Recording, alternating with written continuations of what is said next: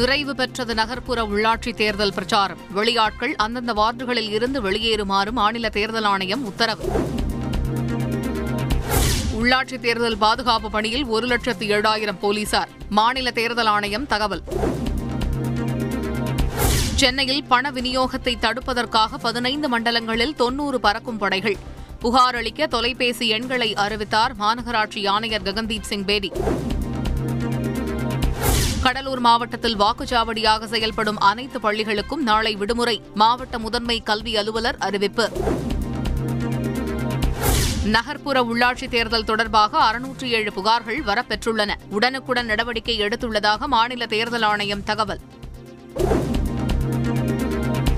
ஜெயலலிதா மரணத்தில் உள்ள உண்மைகள் விரைவில் வெளிவரும். ஆறுமுகசாமி ஆணையம் விசாரணையை துரிதப்படுத்த உள்ளதாக முதலமைச்சர் ஸ்டாலின் தகவல்.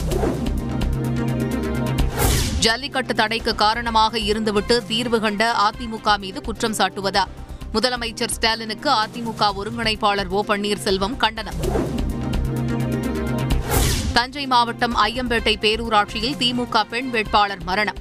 ஈரோடு மாவட்டம் அம்மாபேட்டை பேரூராட்சி திமுக வேட்பாளரும் மாரடைப்பால் உயிரிழப்பு.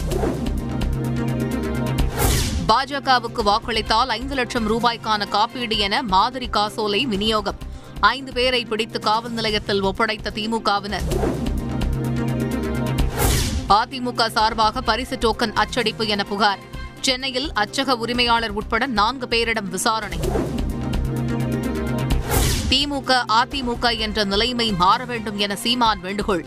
லஞ்சம் மற்றும் அநீதியால் கட்டமைக்கப்பட்ட சமூகமாக மாறிவிட்டதாகவும் வேதனை.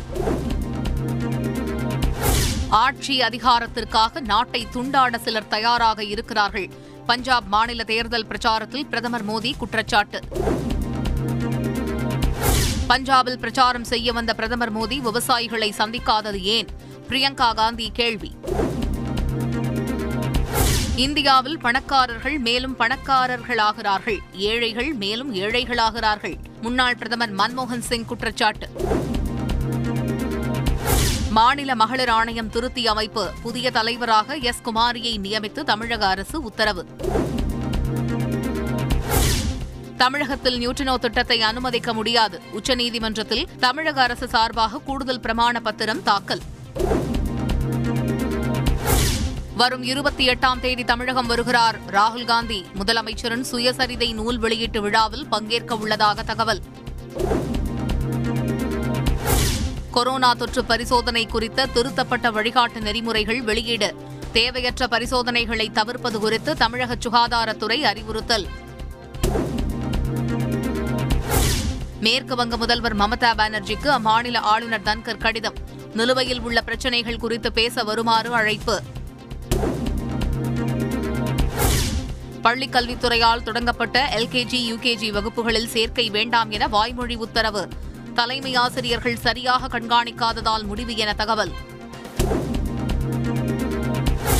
தனியார் உணவகங்கள் இல்லாமல் திருமலை முழுவதும் அன்னதானம் வழங்க திட்டம். திருப்பதி தேவஸ்தான அறங்காவலர் குழு கூட்டத்தில் முடிவு.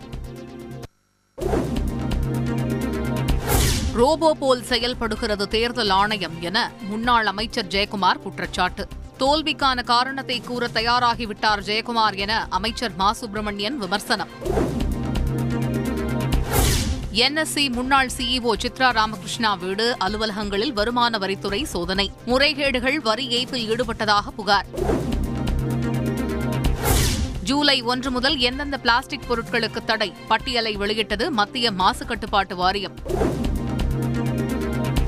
சென்னை ராயபுரத்தில் மூன்றடுக்கு கட்டிடத்தில் மின் கசிவால் தீ விபத்து. விரைந்து வந்து கட்டிடத்தில் சிக்கியவர்களை மீட்ட தீயணைப்புத் துறையினர். கும்பகோணத்தில் மாசிமக தீர்த்தவாரி உற்சவம் மகாமக குளத்தில் புனித நீராடிய பக்தர்கள்.